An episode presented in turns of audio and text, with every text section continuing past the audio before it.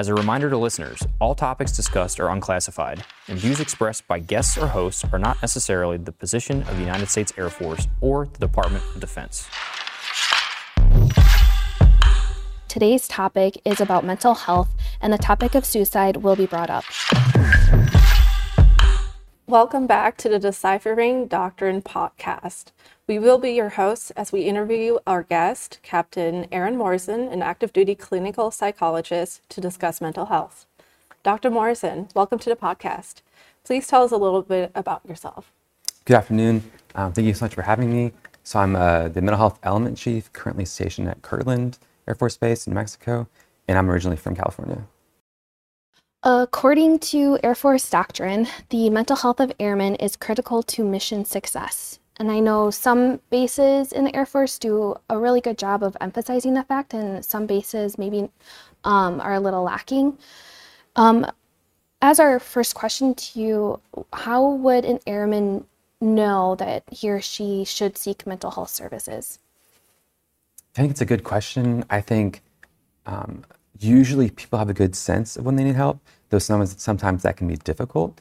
Um, especially if you are in danger of harming yourself or others, that's a great time to go to mental health, reach out to leadership. Um, I think that's usually communicated really well. And I think in general, the Air Force has done a good job of reducing stigma. I think I've seen um, the efforts going really well. I think it can be hard to know um, where on the spectrum to go to mental health before that.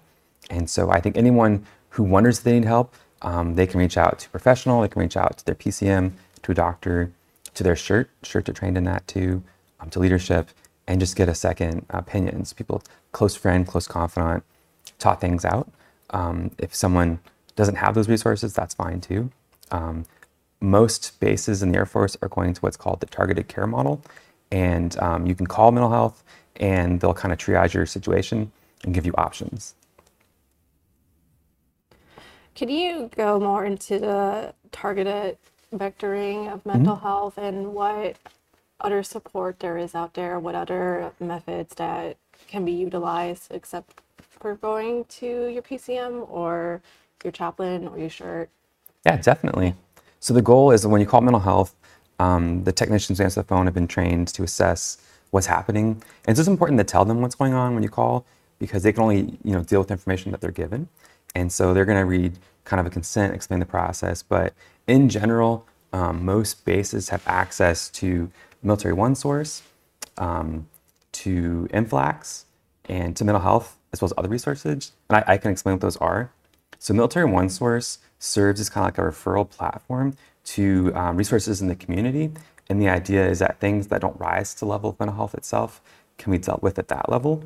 So, um, you know, sadness, getting used to where you are, maybe some worry, concerns that aren't necessarily um, fully like going to result in a clinical diagnosis. Um, Military One Source can talk to you on the phone. Some bases now will go through that process with you on the phone and um, get you to where you need to be within that one session. So if you call in or walk in, they can walk you through that process. And the goal is to get you to have an appointment um, at that same time. Sometimes it doesn't work out that way, either with phone congestion, maybe you don't have time, but um, their goal is going to be to get you there and get that scheduled. Um, MFLCs are marriage and family life counselors that are licensed, independently licensed. And I, as far as I'm aware, I've been to two bases. Um, every base has them. And there's someone that's on the base, either attached to a unit or uh, some sort of body, the wing, something on the base. And um, they can see people anywhere, uh, you know, but in a home or in your car, but somewhere in the public, it could be somewhere private, but they can talk to you about whatever's happening. And they've been trained to know what they can or can't handle. So if something they're not supposed to do, they're going to know that. But they're also a great kind of first line of defense, talking through things. For many concerns, um, in a few sessions, it can be resolved. Or getting that peace of mind that you're talking about it, they can give you professional feedback. And so that's not going to be in medical record, it's not documented. And then for concerns that go beyond those levels, um, going to the mental health clinic, either scheduling something, walking in. Um, as far as I'm aware, every clinic has crisis times. So if you're in immediate crisis, um, if there's harm to yourself or others, or you know ultimate danger, um, really should go to like a ER. Um, a lot of health clinics don't have that, and that's where they're going to kind of divert you. If you're not sure, you know, go to mental health. But that's where the first shirts are also another first line of defense. They know, but um, you can call and get an appointment, or just walk in and they'll help you figure it out. MFLC, the military family And life counseling. life Yeah. counselor, yes. Are single airmen living by themselves able to seek those services too? Oh, yeah, any anybody can see them. Um, that's more based on their licensing and professional status. And I'm not sure where that title comes from, but yeah, they can see anyone. Okay. All these services, they will be linked in our podcast description. So if you didn't have like your pen and pencil ready available for you, you can always come back to this podcast to look into that description to have those options there as well. And if I may, um, just I think about a month ago or so, the Chief of Staff of the Air Force and the Chief Master Sergeant of the Air Force, they pushed out, um, I believe to everyone, the resilience.af.mil website, which has resources for everything. And I checked it just yesterday. Um, it has resources for domestic abuse, resources for risk, just anything that you can possibly need is on there. That's another great, like, kind of first stop resource to get linked to where you need to go. I think it's important that you mentioned all these different resources and saying that it could be resolved within a few sessions. So an airman may not may be thinking they have issues going on at home or at work or something they're working through, but they think, oh, it's not worth it. Like I'm not I, I don't have those issues to go to mental health. Like I'm not depressed or I don't have anxiety or like I don't want to be diagnosed. So there are other avenues for that. And even if they do come to you for an actual appointment, even your sessions aren't that long, don't require to be long sessions either. Um, so going off of that, what does a mental health appointment look like if they come to you? Definitely. so if someone comes in and say they're in crisis, the goal is to kind of figure out what's happening, what's the crisis, um, work towards resolving that or finding some kind of solution, and then seeing where they need to go. So if there's you know legitimate crisis and say they're at risk for suicide, we're gonna we're gonna deal with that. We're gonna figure out what's happening, maybe have a safety plan, maybe figure out what needs to change um, in their home or, or work situation, and kind of go from there. Um, if someone calls in, a different situation could be someone calls in, um, say for past trauma. That's a common one we get. Um, some people go through trauma and they're fine, but they don't know that it's okay to be fine. And statistically, most people who go through trauma are going to be okay, but not everyone. So some people need, you know, more um, detailed therapy, more like interventions. But just that, giving that confidence back to the person that it, they're probably doing okay can be really therapeutic. So I have patients that have gone through horrific trauma, or in the past have had these patients, and in one session you can kind of give them that peace of mind that they're doing okay, because they think they should be doing worse than they are. And then there's on the other end of the spectrum, some people have been through lots of stuff and need the treatment, and so we can provide that. And then I think your asked question you asked about what does it look like? Is that what you asked? Yes, yes. What does an appointment look like when you're in the chair sitting in front of you or next to you or however that is? Definitely, yeah. So usually for sessions are an hour to 90 minutes, depending on what's what's being brought up. Um, most places will have you come in, do some paperwork, either like a, a handout, some consent forms, or on a computer. I think some places are computerized, some people have paper. Computers might be down. They do go down a lot. And um, so you're going to spend some time doing some paperwork, having questions answered, things like that. That could be anywhere from 20 to 30 minutes, depending on how fast you are with computers, paperwork, things like that. And the provider is going to review that. They're going to um, check it first and then bring you back. And so, most cases, it's one on one. If it's a training environment, there might be somebody else watching um, to assess them, but they'll ask you permission for that, or they've told you up front that that's going to happen. But first and foremost, providers are going to explain confidentiality, what are reasons to break confidentiality, um, that it's being documented in the electronic medical record system. Um, kind of go from there, see if any questions. After that, um, it's going to be focused on, um, you know, why they come in, what's happening, really just focusing on finding enough information before making any assessments. And that can be um, a decent period of time, depending on what's happening. And then um, most per sessions, I would say the goal is to have some treatment, figure out things that might help, might refer you to a group, might do individual therapy. Um, everything's it's optional. Maybe you don't need anything from there, and that's fine too. But having a, a like a joint plan of how to move forward from there, and that whole process could take anywhere from 60 minutes, 90 minutes, um, in its entirety. So would you say that first session is just to like get to know you, like get to know the person and then go forward from there or can can just be one session appointment can that just be it? Oh, yeah, it's completely voluntary. You don't have to come back. Some people um, feel better after one session, and that's all they need. Um, but really, there should be planning in the first session too. Like, what are our goals? what are we trying to go after, how we know when things are better. Um, in general, mental therapy is not going to be the same as in the civilian world where you're in treatment for years. The goal is to figure out what's happening, what are our goals, um, and how do we know when things are, are resolved. And then it's not going to last forever. So then, where, what's the finish line, and what do we do to get there? Obviously, you could readdress that when it gets when things get better. You can kind of re- reach back to that, but it isn't like kind of in the movies where you're on the couch free associating just indefinitely. Um, there should be a goal. I think in the civilian world, therapy is regulated by um, just finances. Um, you want to get get better because you're spending money on it. In the military, it's more about resources of people. In general, uh, mental health is undermanned, and the goal is to use resources appropriately. So if it's needed, then great. But the goal is to have a finite point, not just to be there indefinitely.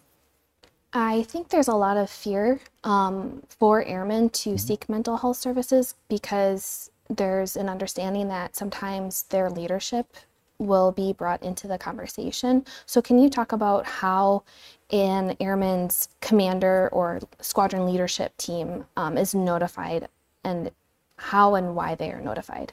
Definitely. I think that's a great question. Um, if someone comes to mental health and there's no reason, say, to put them on profile or to limit their duty status in any significant way, then their leadership generally wouldn't know that they're mental health. Um, that's generally kind of like the norm. If someone comes in and say they share something that indicates they might need to be on a profile. So um, if someone's having concerns with, I don't know, falling asleep, anything that could be, if you're in a job that supposed to be staying awake, um, say like a pilot, if you're having like sleep issues, you know, maybe you shouldn't fly. On that flight issue um, specifically, like for us, we would send our notes to the flight doc to be co-signed, and then they decide if someone can't fly or cannot, you can or can't fly. Um, but I thought it was a good example. If, if you just can't stay awake, you probably shouldn't be flying an airplane. So usually the concerns are very reasonable. Um, the reasonable person can kind of figure that out. If someone comes in and their life is in complete crisis, maybe there's been um, traumatic event and the provider determines that they are not in a good place to deploy, they can put them on a, a profile. And usually it's entered as a 90 day profile with the understanding that it can be ended early or extended. That's generally just kind of a frame of reference. Um, that profile's existence, um, the commander can see that, but all they're going to see is the limitation that they're being put on and kind of the time period. And if they were to call in after questions, we are not going to share all the intimate details of the sessions, but we can confirm some kind of mental health um, there have been cases where patients will tell the commanders they're seeing us and they're not. So um, there have been deceptive patients that will say they're coming to mental health or not. It's the commanders need to know that. But outside of the commander in the shirt calling in to verify that, checking on deployment status, we're really not going to share information. If someone else calls, we can't confirm or deny the person's there. So, but there are situations where it does make sense to bring the commander in more, and that generally comes around safety. So, um, suicidality, thoughts of harming yourself or others, that rise to a certain degree. Um, maybe has planner intent. Maybe there's other concerns. Maybe there's been a history. Um, those can rise to the level of bringing in command more into treatment. And for those cases, um, there'll be a meeting, say, with the commander, with the shirt, talking about what does the person need, um, what's the plan, how long would this status be, be ongoing. Usually, it's kind of a four weeks thing, and building a plan together. It could be you know 20 minutes, 40 minutes meeting, and going from there. And in that situation, there is an elevated level of reporting um, with the goal of safety. Um, we don't want people to come in, share that they're in a really difficult spot, and then just be um, not helped. So the goal is to help them. Um, and in that situation, um, if someone no shows employment, we're going to call command. Normally, we wouldn't do that because that's the person's um, kind of the free will, the prerogative. They don't have to see us. But if there's risk, or we want to take care of people, and we're trying to see what we do we can to keep them safe. And that's another thing. A first shirt is an excellent resource. They're all trained in that, and they kind of know what those lines are. You brought up the career field of pilots. Are there other career fields that have special considerations when it comes to mental health and seeing your services? Most definitely. The ones I'm most familiar with would be kind of the PRP, the PRAP, and the arming. So PRP and PRAP have to do with nuclear weapons, um, anything either connected with nukes or guarding the nukes. Those are the arming people, and there are specific rules for what they can and can't do as far as maintaining their career. Um, I'm on a PRAP base, and those people um, in those career fields, they they know what they can and can't do. There's a lots of training, lots of awareness, um, even before they can start their careers and their jobs, getting certified. And then if they were to get to me, the first thing I would do is give my kind of standard consent. So reasons to break confidentiality or exceptions to confidentiality, harm to self or others, um, elder or child abuse, um, future harm. Um, then I would explain, um, I noticed you're in this career field. Um, are you aware of the additional, you know, reasons for confidentiality? And I can talk about that. So someone that doesn't carry a gun, if they're having sleep issues but they do the job just fine, that's not a concern. But if someone's carrying a gun and they're falling asleep with their gun, that's a bigger concern. So in that kind of situation, we would pass on to the command this person having sleep concerns, and they would get that additional information. You also mentioned pro- profiles briefly. Mm-hmm. Uh, can you dive more into that? I know many airmen sure. are can be afraid of having a profile on them. So how does that work? Like, what's the profile for? Sure. Um, so hypothetically, say someone has a death in family, and they're having a really hard time. They're having concerns with sleep, concerns with work, and they're just not functioning. Um, depending on the situation, um, if the provider determines like they're not in a good spot to deploy at this time, or they should not be deployed, um, then there's a computer system. You can put in a profile. You might say um, sleep concerns, and then you can say like a mobility restriction um, for 90 days. And so what that's supposed to do is block any deployment taskings for that period of time. The goal is if you engage in treatment and um, work towards improving that, um, most people want to get off profile. They want to deploy. They want to like do their job. If they're going through it, their screeners improve and they're doing much better. That profile can be ended um, anytime. And so um, the concern we often see is there are people that want to be on profile that shouldn't be. And so it's kind of this balance of when are concerns real, when are concerns fabricated. It is unusual, but it does happen. But usually we can tell. It's really hard to to have that kind of deception and maintain it. But in general, the system, it's a computer system. You put it in there, and then it kind of a notification comes out, and the commanders can check that. So it's all computer system. It's the same system um, medical doctors use. So if someone is starting a medication that might be sedating and might make you tired, um, it's just standard practice to run profile, just in case there's that small risk of a side effect happening. It doesn't happen. So you also just mentioned mm-hmm. medication. Do you, would they when they see you, would they would you be prescribing them medication if they need it, or where would they go? So I'm not a prescriber. I have training on medications, and I kind of know um, kind of the general gist of things. I'm not going to do dosages or pick meds, but I can kind of explain how they work. If someone's interested in medications, um, I can tell them the most appropriate way to get there. So for some bases, it's your PCM. For some bases, you might see a specialist. But generally, if someone's interested in that, um, there's ways to try it. And it's kind of interesting how some people it makes a huge difference, some people it doesn't. And it seems to be um, in a case by case basis, like no one really knows. So if someone's interested in that, um, in our base, we go through PCM and they're going to prescribe that, see how it works. And that's for a case where it's they're not going to be placed on profile because it's a mental health medication, but because there's always a risk of side effects, just like any other medication. Okay, thank you. Mm-hmm. Um, I've had a friend that she went to a mental health appointment and a therapist there started recording without mentioning that she was recording or asking for consent. How how would you go about that? What's legal and what's not legal? How does the patient know all their rights and knowing that when stuff goes wrong, what should they do? Yeah, that'd be very unusual for, to me. Um, do you know in that situation was there any any consent given? Any? To my knowledge, there was no consent given. Um, no consent asked for, so no consent given. I cannot think of any situation in my training or experience where that would be acceptable. Um, it's a very big deal to record your patients. Like um, in training, you would look, we would look for a patient that fits certain parameters maybe it's a longer term issue and maybe it fits this idea of presenting like a really good patient that shows our skills over time. So usually a session or two, it's hard to assess that. But if it's an issue that needs longer term therapy, say it's trauma, say it needs a structured evidence-based treatment, that can be an ideal case.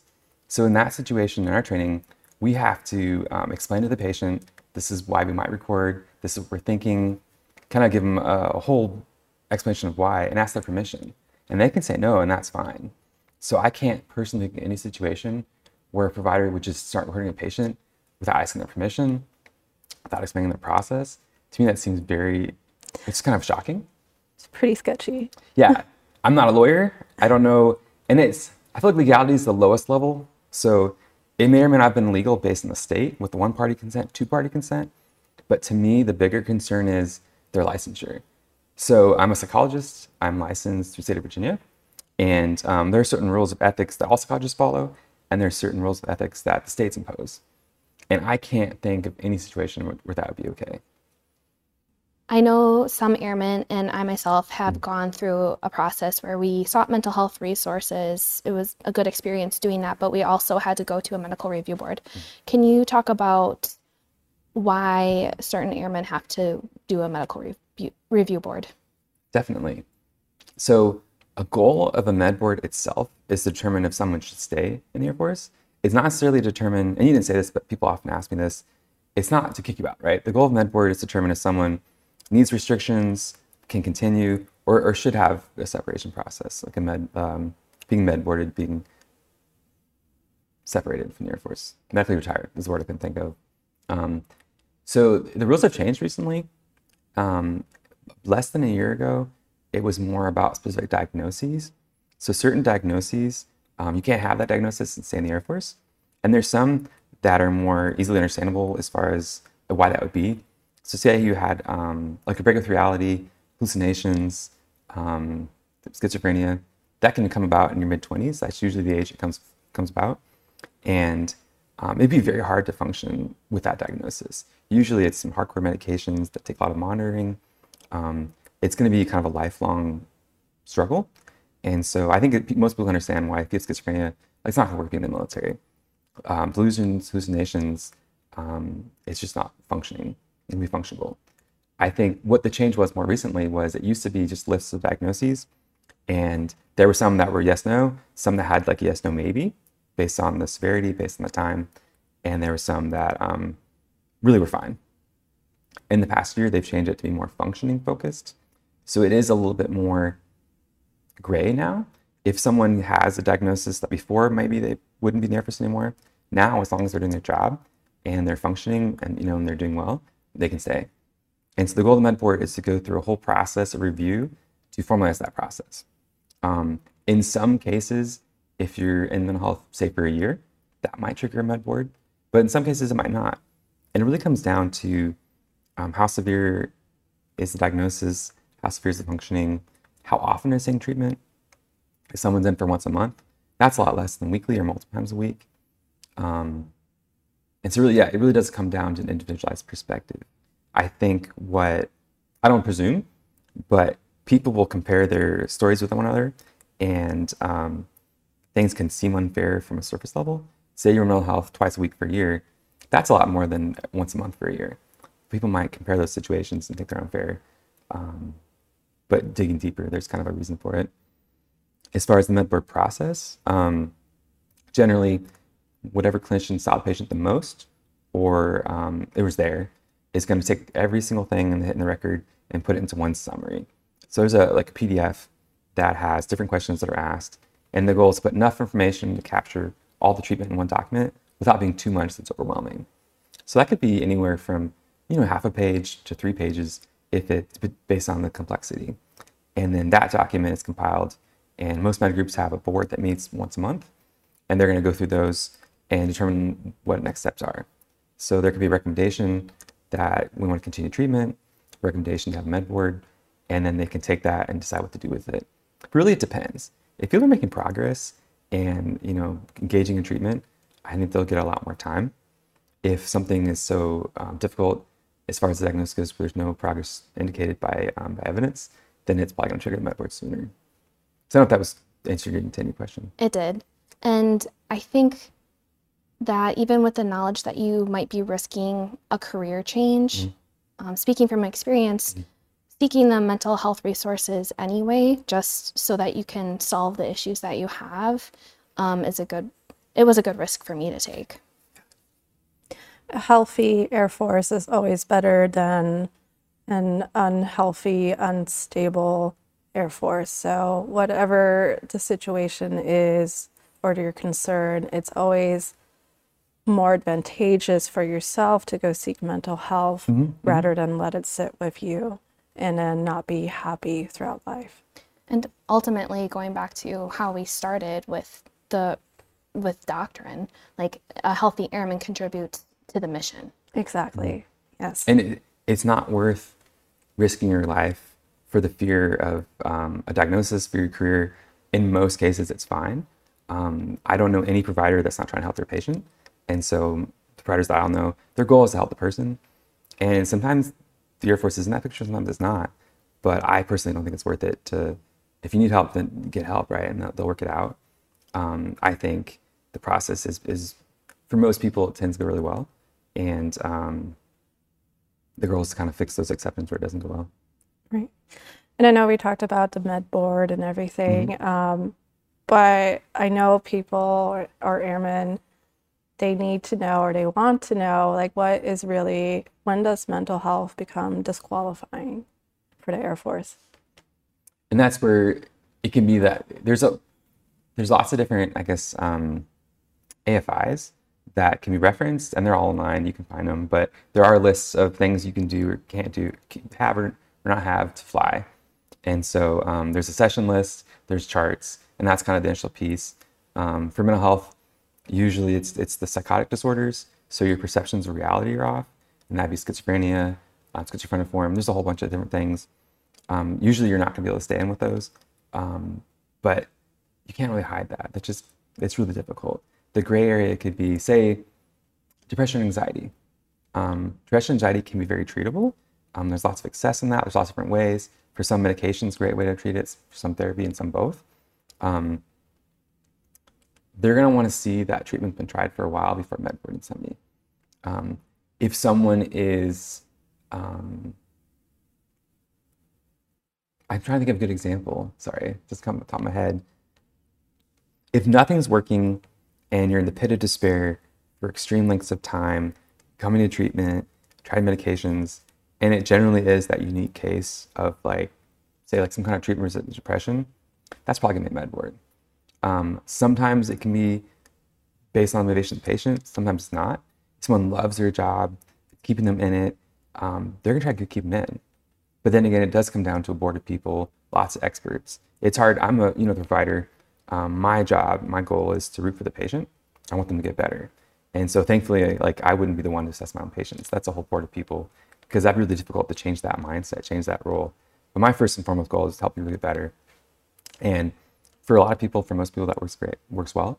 But there gonna be times where it's just not working, and that's where you have the conversation about: Does your future include the Air Force? Is this is this is this going to be the thing for you? And so there's no cut and dry answer. That can be hard. But there are charts of things that you can find that have like in general. But since that changed this year, it tends to be more about functioning too. So I know individuals um, that really work hard and they can do great things in the Air Force in spite of a diagnosis that might sound kind of scary in that sense. So it's more about how the airman functions in support of the mission rather than some things they're going through. and it could it could differ based on your job. Um, a reasonable person would recognize when someone shouldn't fly, like you're falling asleep in the airplane. Um, maybe at your job, if you're able to have a standing desk and, and you know have like a treadmill and walk on a, a computer-based job, maybe that wouldn't be a problem. So it really does base it is depend on your unique situation. I've been through mental health myself, and I was seeing a provider that did not mesh well with how I would seek help. Um, it was not helping me in any way. I kept on going back to this provider because he was the only one. What would you recommend for that? Like, how do you go about that? That's hard. I know personalities don't match or mesh. Sometimes it'd be difficult. Not knowing that base specifically, I would ask about the other resources like OneSource and Flax, trying something out. Providers can be providers for OneSource and still be higher level providers, but have that service. And so you can have access to, to great people, great care, and that can be really great resource too. But that is difficult. Mental health in general is undermanned. I know my base are undermanned, and that's kind of the goal to figure out the resources. Um, but I don't, I don't know the best solution for that besides those those options. Would there be an option to go to a civilian therapist, psychologist? Yeah. So depending on the base, um, some bases will bring off base, and there can be um, some minor strings attached. So I know, in my experience, the idea if you see an off-base provider, they have to give kind of a quarterly check-in. They're not going to give you everything, but some sort of summary of the note, and that can be a way to extend access to care. Bases that with limited access care um, probably do that, likely do that, depending on where they are. And the reason they want to get some kind of record is just you're not saying you're knowing and you're not going.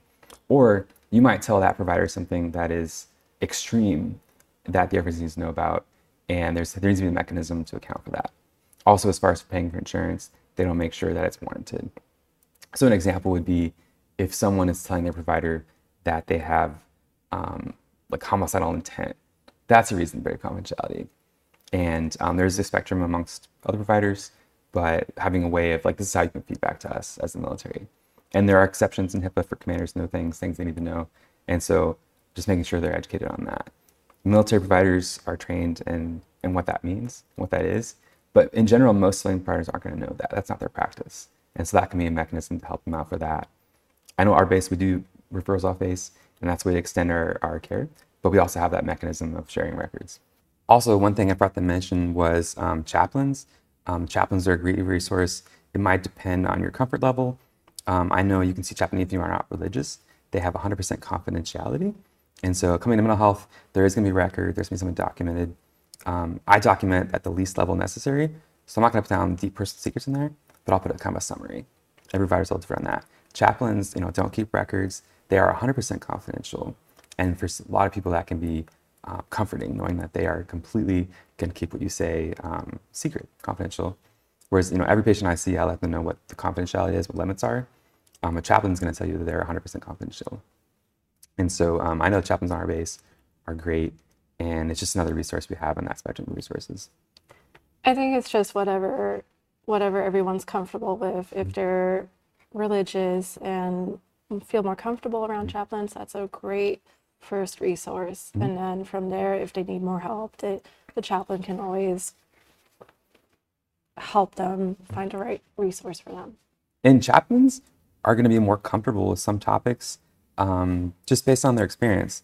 They might lead funerals, they might be more comfortable with grief and loss than some providers that haven't dealt that before. I think they really fill a unique role in the Air Force that even if you're not religious, they're great at talking through things. They have that skill. So, can you give us an example of how anybody can use something for mental health? Yeah, most um, therapists um, that I'm aware of operate from a kind of a cognitive behavioral um, perspective. And so there's things you do for behaviors, things as far as your thought patterns, your cognitions, that can make a huge impact to your mental health. And so, for example, um, for poor sleep, one of the best things, well, the best thing you can do backed on by research is wake up at the same time every day. And it can sound counterintuitive, but when you wake up in the morning, that sets your clock for the day, your circadian rhythm.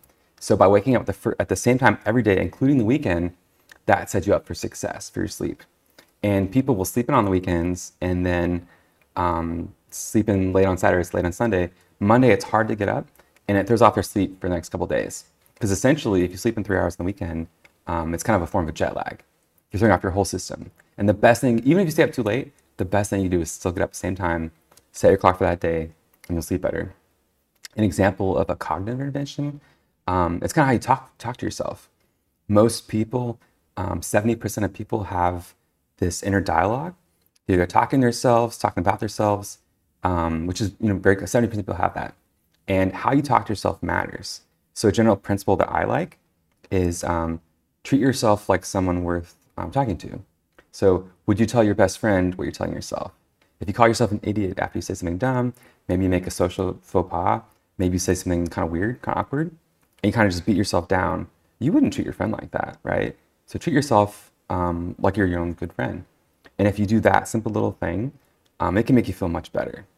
Another example would be um, reducing should talk. We often tell ourselves, um, I should have done this, I should have done that.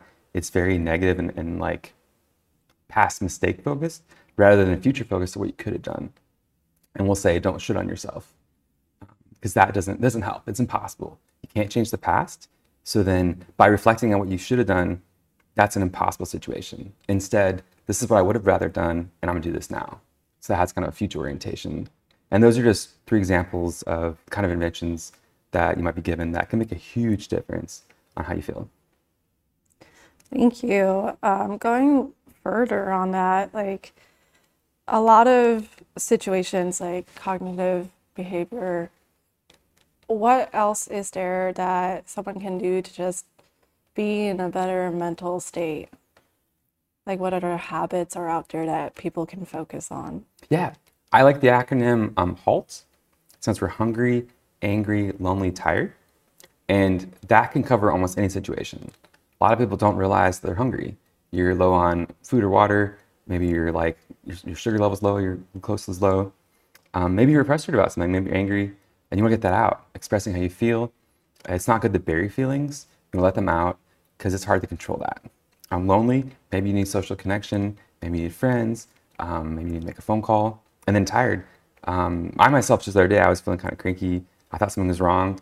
And I took kind of a second to kind of examine how I was doing. And I was just tired. I just didn't go to bed. It wasn't some big issue. I was just sleepy. So the halt can really cover a lot of things um, and, and make a big difference. And I use that for myself too. Thank you, Dr. Morrison, for being with us today and talking through mental health in the military. Um, with that, I want to encourage everyone listening to really take care of yourself and your airmen. That's going to do it for today's episode of the Deciphering Doctrine podcast. This podcast is produced by the LeMay Center, mixed by Air University Public Affairs, and conducted by students at Squadron Officer School. Thanks for listening, and we'll see you next time.